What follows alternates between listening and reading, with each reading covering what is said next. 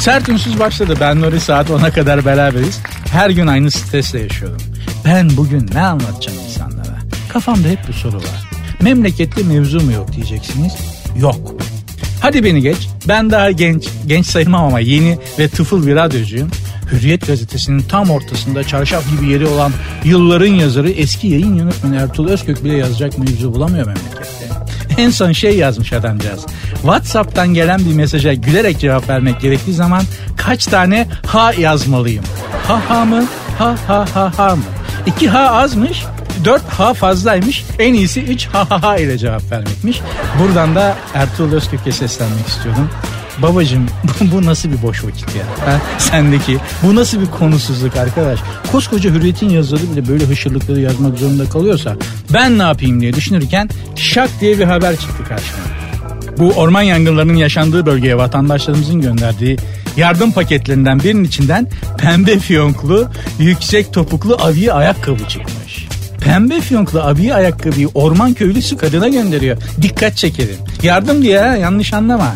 Bak orman köylüsü kadınlara bu yüksek topuklu pembe fiyonklu abiye ayakkabıyı yardım diye gönderen acuzenin kesin elinde kalmıştır bu ayakkabılar. Kimseye iteleyememiştir. İnternette satmak istemiş kimseye kakalayamamıştır. Çöpe atmaya kıyamamıştır. Hem vicdanın rahatlar hem ayakkabıdan kurtulun diye göndermiştir. Tamam kadın olmak zor. Dünyanın çok yerinde kadınlar zulüm görüyor. Ama kadının kadına ettiğin zulüm gibisi de yok. Vallahi yok. Bakalım şu saatte karşımda hangi diziler varmış? 80'ler. Rasim abi rahmetli olduktan sonra mantara bağladı onu geç. Kazara aşk. Kazara olan aşktan biricik olmaz. Aşka böyle bile isteye düşeceksin. Yanacağını bile bile ateşe atlamak gibi. Aşk o zaman aşk yani bence. Master Chef varmış. Bir aşçı Master Chef ünvanı aldıysa onun pişirdikleri yenmez. Çünkü e, şey kibir bulaşır nimete, ego bulaşır, motoru bozarsın. Tırrık olursun Doğu Anadolu'daki deyimle. Cidden biliyoruz da konuşuyoruz. Master Chef ustalarının pişirdiklerini ağzıma sürmem. Ha ben onların lokantasına gittim bana bir şey olmadı. E, o pişirmiyor ki çünkü kalfası pişiriyor, yamağı pişiriyor. O pişirse onun pişirdiğini yesen motoru bozarsın. Ego, kibir, gurur böyle hastalıklı bir şeydir. Kibirli egolu insanın pişirdiği yemek bile mideyi bozar. Bir de cimri birinin sofrasında yemek yersen kesin cırcır alırsın. Denemesi bedava Allah korusun. Şeytana bismillah deyip programa başlayayım. Ben Nuri programın adı Sert Ünsüz. Twitter adresim Sert Ünsüz yazıp sonuna iki alt tere koyuyorsunuz. Ondan sonra gelişine sallayın. Ne yazmak isterseniz kabulüm. Devam edeceğiz. Ay biraz soluklanayım.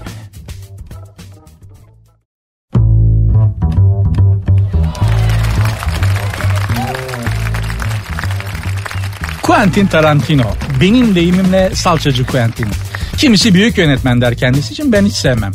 Belki Soysuzlar takımı biraz evet güzel filmdir. Onun dışında bol bol salça. Bir de rezervuar köpekleri. Annesine hiç para vermemiş Quentin Tarantino. Annesi küçükken onun başarılı biri olacağına inanmadığı için başarılı olduktan sonra hiç para yardımı yapmadım anneme demiş. İşte o yüzden o yüzden Oscar alamıyorsun. Sığır. İnsan annesinin elini öper, ziyaret eder. Validesinin bir hayır duasını alır. Kenarına biraz para sıkıştırır. Der ki anacım der. Sana biraz para bıraktım harçlık yaparsın der. Evlat parası ye der. Annenin hayır duasını almak kadar süper bir şey var mı ya? Ha nedir? Anneler de zaman zaman anneliğin verdiği o yüce duyguda aşırı korumacı olabilir. Mesela benim özgüvensiz biri olmamda anneciğimin payı çok büyüktür. Aşırı, aşırı korumacı davrandı. 50 yaşındayım evde bir odadan öbürüne giderken nereye gidiyorsun evladım diye soruyor hala. Nereye gideceğim evin içinde? Müjdat Gezen anlatmıştı. Annesine anne ben Avustralya'ya gidiyorum demiş. Annesi yavaş git oğlum demiş. Yani annelik böyle bir şey. Dediğim gibi benim annem de aşırı korumacı bir kadın. E 16 yaşında dünyaya getirmiş beni. Daha kendisi çocuk sayılırken. Bir de bir annenin ilk çocuğu olmak zordur. Lafı bile vardır. Bir annenin ilki olacağına git dağlarda tilki ol derler. İlk evlat olmak zordur. Çünkü bunlar bütün acemiliği senin üstünde atarlar. Her türlü e, yanılma ve şeyi senin üstünde denerler. Arkadan gelen çiçek gibi büyür. Senden edindikleri tecrübeyle. Sen eşekten düşersin, o salıncaktan düşersin, bisikletten düşersin. Dereceyi yanlış yerine sokarlar. Ateş ölçecek. Her türlü her türlü acemilik senin üstünde atılır. Senden sonraki cillop gibi yaşa. Neyse onu diyordum. Özgüvensiz olmamda annemin çok etkisi vardır. Ben çocukken savaş pilotu olmak istiyordum. Harp okuluna gidecektim yani. Askeri lisenin hem yazılı hem e, spor sınavlarını da kazandım. Mülakata gireceğim artık. Bir mülakat kaldı yani. Annem dedi ki yapma oğlum. An dedim ki anne neyi yapmayayım? Annem dedi ki savaş pilotu olma. Ben zannediyorum ki hani tehlikeli bir iş. Allah korusun savaş mavaş çıkar. Böyle tehlikelere atılmanı istemem ben sana kıyamam diyecek diye düşünüyordum. Ne dedi biliyor musun? Oğlum sen hayalperest bir çocuksun, dalgınsın. Yanlış düğmeye basarsın, devletin uçağını düşürürsün. Parasını da ödeyemeyiz yavrum. Sen savaş pilotu olma dedi. Ya daha çocuk yaşta negatif zehri bir yükledi bana. Ben bu yaşıma kadar hangi işi el atsam lan acaba yapabilecek miyim diye düşünmekten el attığım her işte en başlarda patinaj yaparım. Diyeceğim büyüklere hürmet etmek, söz dinlemek güzel bir şey. Mutlaka da yapmak lazım. Ama şunu da unutmayın. Büyüğü çok olan büyüyemez.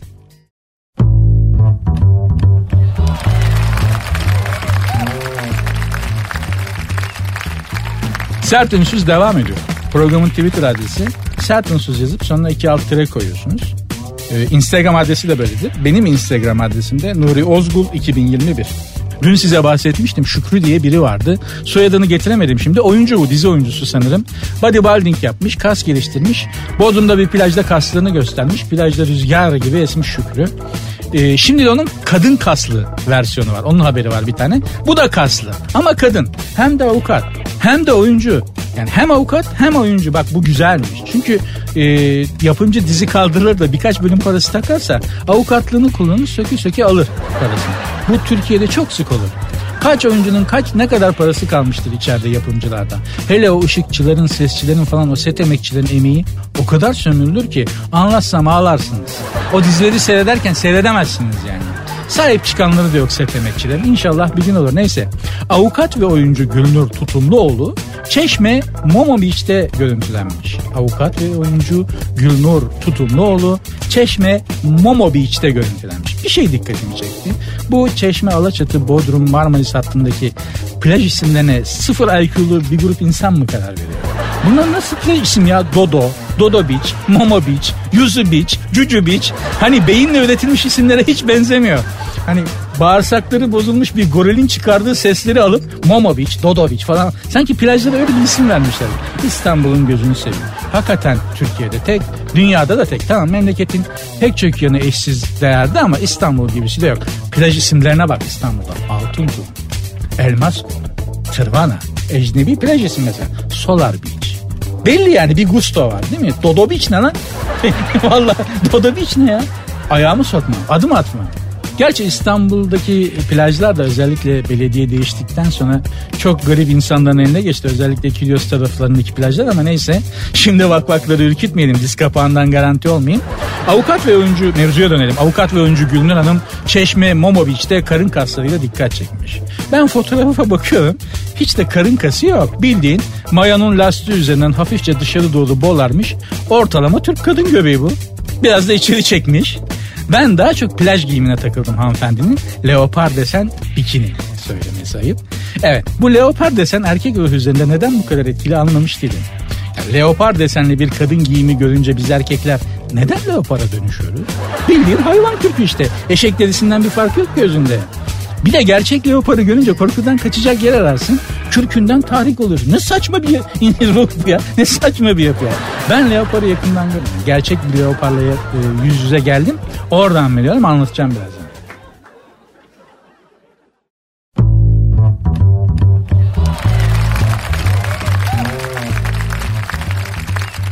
Sert ünsüz devam ediyor. Size leopar desenli kadın giyiminin erkek ruhunda fırtınalar koparmasını anlamsız bulduğumu söylemiştim. Çünkü baktığında hayvan kürkünün deseni bu. Leoparın kendisi erotik bir canlı değil ki. Gerçekte görsen kaçacak delik ararsın. Ben leoparı yakından gördüm. Kaçacak delik de aradım oradan biliyorum. Senegal'deyiz. Fransız sömürgesiydi Senegal. Afrika'nın tamamı gibi Senegal'de çok büyük acılar çekti maalesef. Fransızlar çok zulmetti bu Senegallilere. Senegalliler de bütün ülke olarak Paris'e göçüp Paris'i bir Senegal şehrine çevirerek revanşı çok tatlı aldılar. Paris'te Fransız. Herkes Senegal. Neyse. Afrika'ya gideceğiz seyahate bir yere. Nereye gidelim dedik. Yani Fransızca konuşulan bir memlekettir. Ben dillerinden anlarım diye. Senegal'e gidelim dedim ben. Gittik. Gitmez olaydı. Geziyoruz güzel okey. Afrika havası alıyoruz yani. Dediler ki bugün size otantik hayvanları sevdireceğiz. Otantik hayvan deyince aklına ne gelir? Tavus kuşu, maymun şebeği, papağandır, deve kuşudur falan. Gittik böyle hayvanat bahçesi gibi bir yere. Dediler ki önce kim sevmek ister? Girişken bir insan olmamama rağmen nedense atıldım. Dedim ki ben seveyim yani hayvan seven bir insanın. Sonuçta neden ilk ben sevmeyeyim ki? Bunlar benim elime verdiler koca böyle et koca bir kova içi et dolu. Kafes gibi bir yer gösterdiler. Gir buraya monsieur dediler. E söz dinleyen bir adam olarak girdim. Bekliyorum işte otantik ciciş bücüş bir hayvan gelecek diye. Önce kükremesini duydum. Lan ne oluyor demeden tam karşıdan tam karşıdaki ufak kapıdan bir leopar çıktı. Bildiğin leopar. Benim ağzımdan has diye başlayan ve devamını tahmin edebileceğiniz bir kelime çıktı. Leoparı görünce. Sonra dedim ki oğlum Nuri bu hayatta son sözün böyle galiz bir laf olmasın. Böyle bir şey söyleyerek ahirete gitme. Mübarek bir kelam söyle bari son söz olarak. Ama bir leoparı yakından görmek üstelik size doğru gelirken görmek gerçekten insanı çok korkutan bir şey. Ya dilimi toparlayıp kelimeyi şehadet getiremiyorum korkudan. Bak süperneke bak yani süperneke 5 kısa ayet. Besmele ile 6 korkumdan süt diyemiyorum ya. Süt çıkmıyor yani anlıyor musun? Leopar bana doğru geliyor. Görevliler bağırıyor bir şeyler söylüyor Fransızca. Ben korkudan olmuşum teletabis. 6 aylık olmuşum. Bebek lisanına dönmüşüm. Agu diyorum. Bubu diyorum. Ne Fransızcası? Ben de Fransızca mı kalmış korkudan? Meğer korkma bu hayvan insan elinde büyüdü. Annesi bunu terk etti. İnsana çok alışık. Kedi gibi uysal bir şeydir. Sana bir şey yapmaz etleri ver yesin diyorlarmış. Ne mümkün? Ben elimde et kovasıyla böyle çemberli taş gibi kaldım. Dondum kaldım. Kımıldayamıyorum. O leoparın da bir dişleri var. Böyle insan insan parmağından uzun iki tane sipsiri diş. Psikopat da bir bakışı var. Sana doğru geliyor düşün. Bir yandan kaderime şaşıyorum. Lan İstanbul gibi en vahşi hayvanı kuduz köpek olan cennet gibi bir yerde doğup Senegal'de leopara yem mi olacaktın? Böyle bir kader mi olur falan derken içeri şeyler girdi, bakıcılar girdi. Benim korkudan patatese bağladığımı anladılar. Kovaları elimden aldılar, hayvanı sakinleştiler falan. Üç gün kabus gördüm. Hakikaten üç gün kabus gördüm. Rüyalarımda leopar desem bikini giymiş gerçek leoparlar bana saldırıyor. ya saçmalığı bile korkutucu. Öyle söyleyeyim.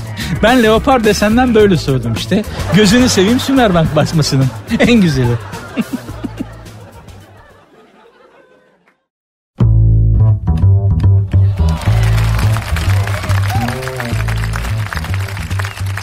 Banyo polemiği sürüyormuş efendim. Birkaç gündür sizlere yıkanmayı reddeden Hollywood ünlülerinden bahsediyorum hatırlarsanız.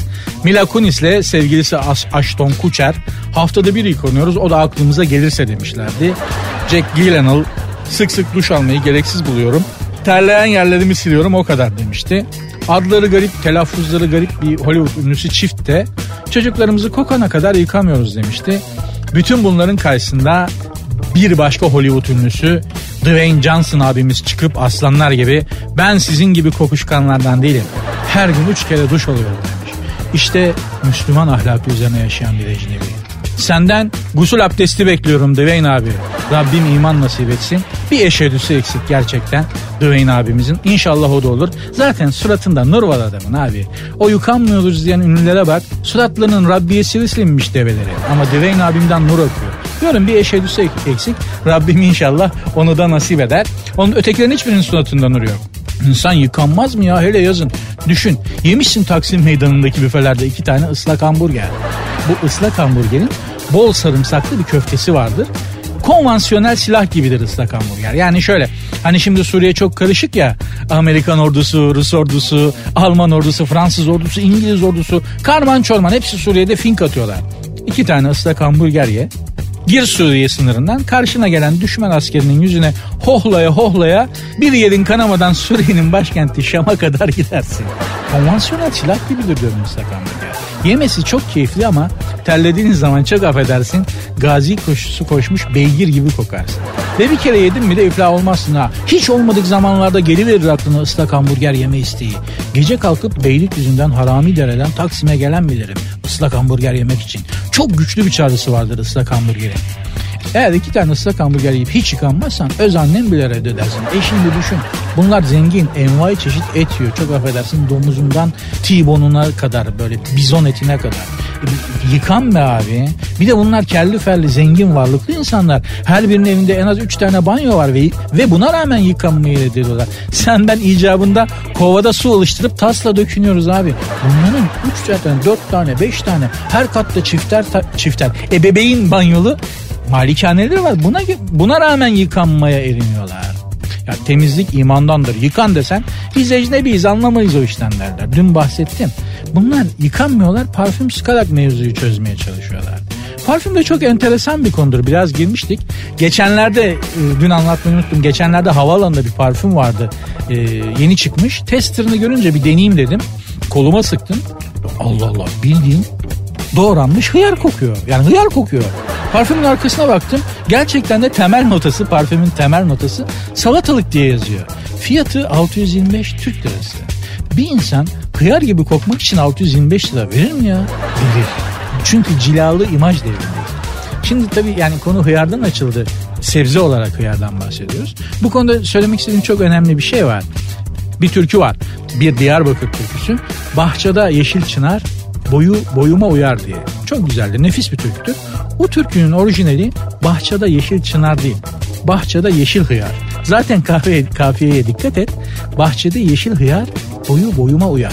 Ama herhalde ilk mısrada bahçede yeşil hıyar dersek türkünün geri kalanını toparlayamayız. Hıyar ifadesi çok dominant olur diye düşünmüşler ki duyguyu tutturamayız yani.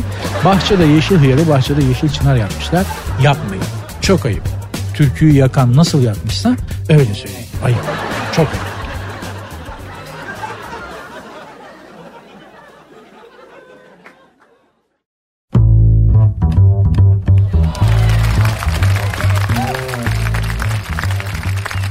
Yurt dışından bir dinleyicimle konuşuyorduk şarkı arasında. Sert Ünsüz devam ediyor. Programın adı Sert Ünsüz.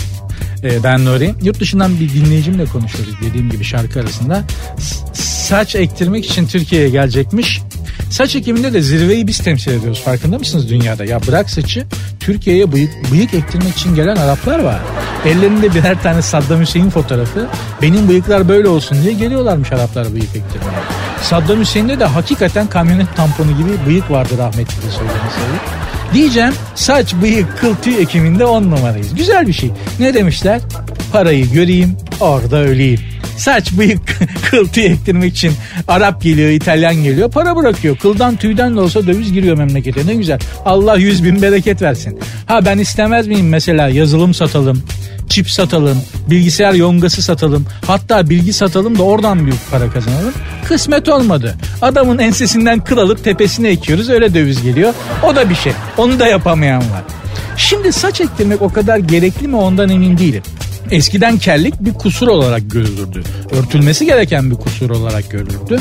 Hatta böyle saçları yandan uzatıp kelin üstünden tarayan yani kelini örtmek için bir kulaktan öbür kulağa yandan saç uzatan abiler vardı falan. Böyle rüzgar esince de onlar böyle yelken gibi kalkardı falan saçı böyle tersten rüzgar esince. Şimdi öyle değil. Keller kelliğin bir kusur olduğu şeklindeki zihinlerde yer alan paslı çiviyi söküp attılar. Biz de varız dediler. Keliz, insanız, böyle mutluyuz dediler. Yalnız klimadan damlayan suyun kel kafaya böyle dört kat yukarıdan şıllok diye düşmesi de hala çok olumsuz etkiler yaratıyor. Onu da söylemek lazım. Saçlı olmakla kellik arasında büyük farkı sağanak yağmurda böyle iri damlalı yağmurda falan daha iyi anlıyorsun o iri yağmur damlalarının kele şokada şokada vurmasıyla saçlı kafaya düşmesi arasında gerçekten büyük fark var. Ha nedir? Saç kadın için de önemli. Psikolojik bir unsur. Mesela İslam hukukunda kadın açısından saç bir organ olarak görülüyor. Yani bir kadının saçını zorla keserseniz e, kulunu kesmiş, ayağını kesmiş gibi ceza alıyorsunuz. E, erkekler için daha farklı saç konusu.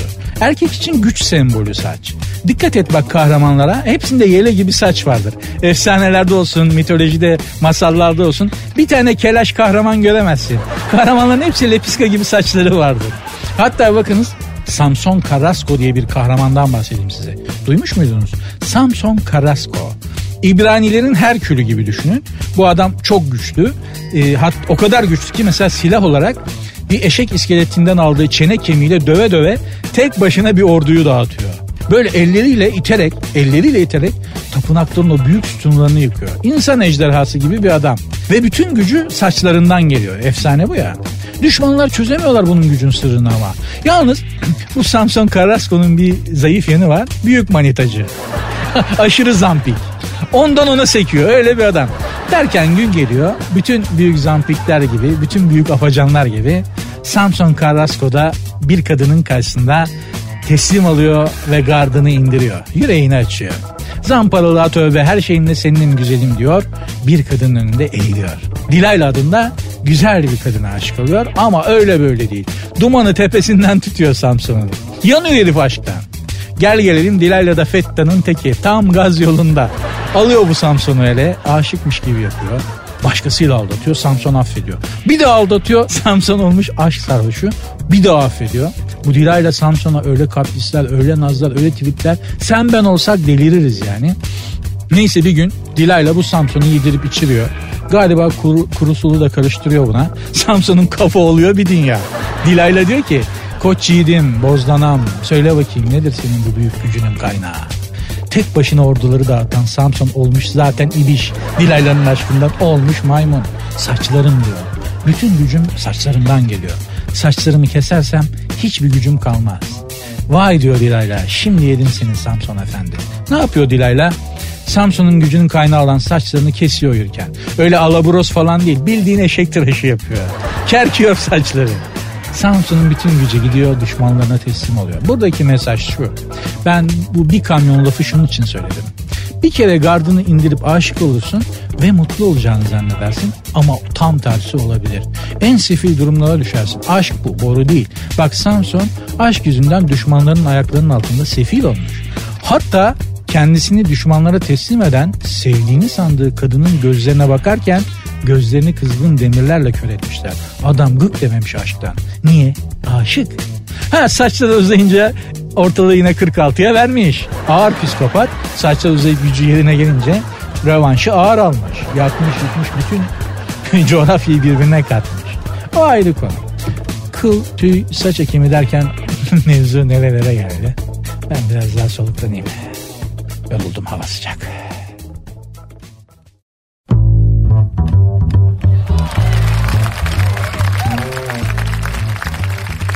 Messi para basıyormuş. Biliyorsunuz Barcelona'dan ayrıldı. Paris Saint Germain'e transfer oldu. Yıllık net 65-70 milyon euro kazanıyormuş. Kazanacakmış. Kemiksiz. Net. 70 milyon euro. Bizim parayla ne yapıyor diye cep telefonunda hesap edeyim dedim. Çıkan rakam ekrana sığmadı. Öyle bir para kazanıyor. Barcelona'dan ayrılırken ağlamış. Bak yemin ediyorum gram gözyaşı dökmem. Yemin ediyorum. Yıllık 70 milyon net para kazanacağım bir yere gidiyorum. Ne ağlayacağım. Ama efendim işte hatıralar hatıralar. Banka hesabındaki kamyonla eurodan daha güzel hatıra var mı abi? Euronun yeşili bence doların yeşilinden daha güzel. İşte cart bir yeşili var. Daha bize yakın böyle. Barcelona gibi şehirden ayrıldın da Felluce'ye mi gittin? Paris gibi şehre gidiyorsun. Niye alıyorsun be abi? Tamam Paris mantarladı, içi boş, güzel de, güzel bir dekora döndü şehir ama olsun yine de Paris Paris'tir. E bankada 70 milyon euro net para. Yaşadığın yer Paris. Sana Şanzelize'de bir ultra lüks bir daire de verirler. Daha ne alıyorsun? Artist, sırf rüzgar. Şimdi baktığınız zaman ben Maradona'cıyım diyorsun. Bence futbolcular ikiye ayrılır. Maradona ve diğerleri. Messi için Maradona'dan iyi diyorlar. Allah'tan kork. Bu dünyadan değil uzaydan gelmiş bu Messi falan diyorlar. O Messi gelsin bizim ligde saçları civciv sırasına boyalı kazma Afrikalı stoperlerden kaval kemiğine iki tane tekme etsin ben öyle geleyim onun Messi'liğini. Böyle kornerde ceza sahası içindeki karambolü suratına bir balgam atsınlar. Tam kafa topuna çıkarken alttan şortunu aşağı çeksinler. Ceza sahası içindeki o karambolde pandiyi bir bassınlar. Ben ondan sonra göreyim. Ben Messi, Messi olabiliyor mu bakalım. Ben Beşiktaşlıyım. Bizde Bobo diye bir forvet vardı bir zamanlar. Gerçi bir dönem Beşiktaş forvetinin Bobo, Bebe, Baba şeklinde evrilen bir forvet hattı vardı. Bo, ilk önce Bobo geldi. Bobo'dan sonra Bebe geldi o da forvet. Bebe gitti Dembaba geldi o da forvet. Yani önce Bobo'yu sonra Bebe'yi en son Baba'yı aldık ve gol kralı çıkardık Beşiktaş olarak. Neyse bu Bobo ligde bir türlü gol atamıyor. Avrupa Kupası maçlarında ikişer üçer atıyor. Uçuyor herif. Ama ligde hiç yok. Buna röportajda sordular. Ya Türkiye'de hiç gol atamıyorsun. Avrupa maçlarında ikişer üçer atıyorsun. Neden diye. Adam şey dedi Avrupa maçlarında boğazımı sıkan, yüzüme tüküren, kılımı yolan, parmak atan defans oyuncusu yok ki insan gibi top oynayabiliyorum dedi. Türkiye'de olmaz oynatmazlar.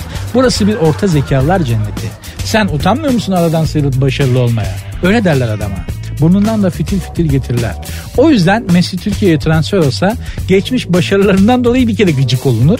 İlk maçta da kaval kemiğini eline verirler. Adam ambulansla hastaneye giderken de arkasından Messi hava gazıymış abi ya derler. Burada hiçbir başarı cezasız kalmaz.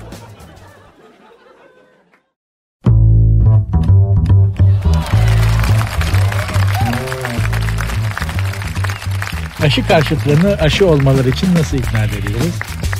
Ee, sivri zekanın biri galiba fırıncı odasına bağlıydı. Aşı olmayanlara ekmek satmayalım falan demiş. Fırında beyin erimiş. Kolay değil tabii beyin olmayınca. Böyle saçmalıyor insan. Bu sıcakta fırında çalışmak kolay mı? Allah kolaylık versin. Aşı olmayanları sosyal hayattan izole etmeye yönelik tedbirler verdi. İşte oraya girmesinler, buraya girmesinler. Stadyuma maç izlemeye giremeyecekler falan. Ama en ağır yaptırım AVM'ye giremeyecekler. Bak işte bu olmaz. AVM'ye gitmek bizde AVM'ye gitmek yani teşbihte hata almaz umreye gitmek gibi bir şey bizim insanlarımız için yani. Vallahi var. Boş ver stada girememeyi, sosyal hizmet alamamayı. Hepsine tahammül ederler ama aşı olmazsanız AVM'lere giremeyeceksiniz deyin. Bak kaç kişi yal, yel yepelek, yelken kürek aşı olmaya koşuyor. Üniversiteye giriş sınavı gibi AVM'ye giriş sınavı olsa milyon tane insan başvuru yapar. AVM'ye girmekten mahrum kalmayın diye. Böyle büyük bir aşkımız var AVM'ye. Aşı karşıtlarını aşıya çekmek için, aşı olmaya ikna etmek için başka neler yapılabilir? Döner ekmek ayran dağıtılsın, kuyruk olur. Hele tereyağlı Karadeniz döneri dağıtırsanız var ya aşıyı aynı anda çift koldan çakın abi derler. İki, iki omuzu birden uzatın ikisine de çak abi aynı anda derler. Abartmıyorum. Uzun zamandır yurt dışında yaşayan bir iş adamı var Cem Uzan. O siyasete girdiydi vaktiyle bir parti kurdu. Adam bir miting yapıyor. Meydanlara sığmıyor insanlar. Ağaçların tepesi böyle salkım salkım insan doluyor. Yerde yer yok. İnsanlar ağaçlara çıkıyorlar böyle salkım salkım. Ne o Cem Uzan'ı dinleyecekler. Allah Allah dedim ya bu adam bu kadar etkili mi konuşuyor? Hani kitleler üzerinde illüze edici etkili bir hitabeti var acaba diye merak ettim ya. 200 yıldır söylenen aynı vaatlere takla attırmış. Onları satıyor. E bu kadar kalabalık ne arıyor bu adamın mitinglerinde? Sonradan fark ettim. Miting alanına girenlere yarım ekmek döner ayran dağıtıyorlar. Cidden. Sırf döner ayran aşkına Mesih gibiydi adam ya. Öyle kalabalıklar topluyordu meydanlara. Zengin proteinin çağrısına bizim ülkede pek az insan karşı koyabilir. Biliyorsunuz belediyeler iftar çadırı kuruyor Ramazan'da. Niçin?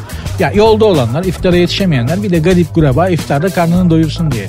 Beylikdüzü'nden ailece çoluk çocuk kalkıp Üsküdar sahilindeki belediye çadırına iftar açmaya gelen esnaf ailesi var. Gezmeye gider gibi. Diyeceğim aşı karşıtlarını da aşıya çekmek için döner ekmek dağıtılabilir. Yurt dışında benzeri uygulamalar var. İki doz aşısını olana yüzde yirmi, tek doz aşı olana yüzde on indirim yapıyor bazı restoranlar. Kimi zengin ülkeler para veriyor aşı ol diye. Bak hele para verelim var ya, kuduz, kokteyl yine yaptırırlar kokteyl. Abi covid, kuduz, işte bilmem ne kolera molera hepsini karışık çak abi diye. Yeter, yeter ki bak aşı başına para ver. Yeter ki legal yasal bir rüşvet ver. Yasal rüşvetin de bizim coğrafyamızdaki adı ne? Beleş.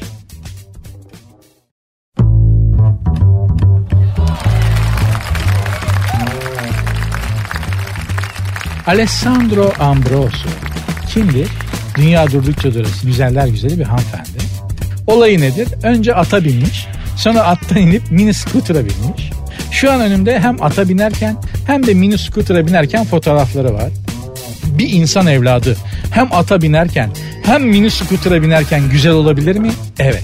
Mesela ben olamam. Beni ata bin beni ata bindirsen şu Alessandro Ambrosio'nun bindiği ata beni bindirsen önce at itiraz eder alın bu şebeyi üstümden diye. Bir kere at zeki ve altıncı hissi çok güçlü bir hayvan. 1950'li yıllarda e, orman yangının içinde kalmış atlı bir ormancı anlatmıştı. Atın üstündeyim 4000 yanımda orman yanıyor. Atı oraya koşturuyorum çıkış yok. Buraya koşturuyorum çıkış yok. Artık yapacak bir şey kalmadı. En son dizginleri bıraktım dedi. At o alev çemberi içinden 6. hissiyle ikimizi de çıkardı demişti. At böyle bir hayvan.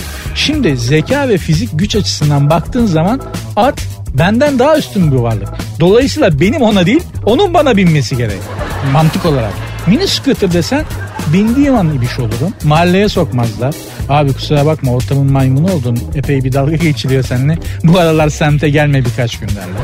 Fakat Alessandro Ambrosio hem ata binerken güzel hem mini scooter'a binerken. Böyle yaptığı işi kendine yakıştıran insanlara çok imreniyorum. Sizin etrafınızda da vardır böyle insanlar. Ne yapsa kendine yakıştırır. Mesela ben düğünde dernekte hiç göbek atamam. Evde kendi kendime denedim aynanın karşısında kendimden tiksindim. Oysa ne adamlar var böyle oturaklı kelli felli ağır adamlar. Adam göbek atmaya bir kalkıyor. Abi o kalça nasıl o şekilde ileri geri gidiyor erkekte anlamıyorum. Ama o da yakışıyor adama mesela o ağır abiye. Göbek atmak, kalça kıvırmak, gerden kırmak da yakışıyor. Ben dedim ya bir kerecik kimseler görmeden evde boy aynasının karşısında bakayım göbek atarken dışarıdan bakınca nasıl görünüyorum diye göbek attım. Kendimden soğudum ya. Kendimle samimiyeti kesiyordum. Üç gün kendi yüzüme bakmadım sabahları yüzümü yıkarken. Maalesef ne yapsa kendine yakıştıran o mucize insanlardan değilim. Giydiklerimde de öyle vitrinde bir tişört görüyorum. Harika duruyor böyle mankenin üstünde. O tişörtü kendi üzerimde hayal ediyorum. Çok süper. İçeri gidip giyiyorum. Aynada kendime bir bakıyorum. Ve örümcek adamın böcek ısırmadan önceki sünepe hali var ya. Öyle bir şey olmuşum. ya niye öyle oluyor ya? Niye öyle oluyor yani? Kendinle doğuştan dargınsan sonradan barışmak çok zor oluyor. Ne yapsan yap kendine beğendiremiyorsun kendi arkadaşı. Allah herkese yakışanı yapmayı, yakışanı giymeyi nasip etsin. En doğrusu, en güzeli.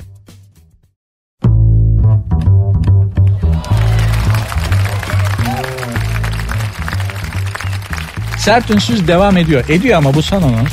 Ama lütfen bir yere gitmeyin. Şu kapanışı beraber yapalım. Bu kadar dinlediğiniz madem.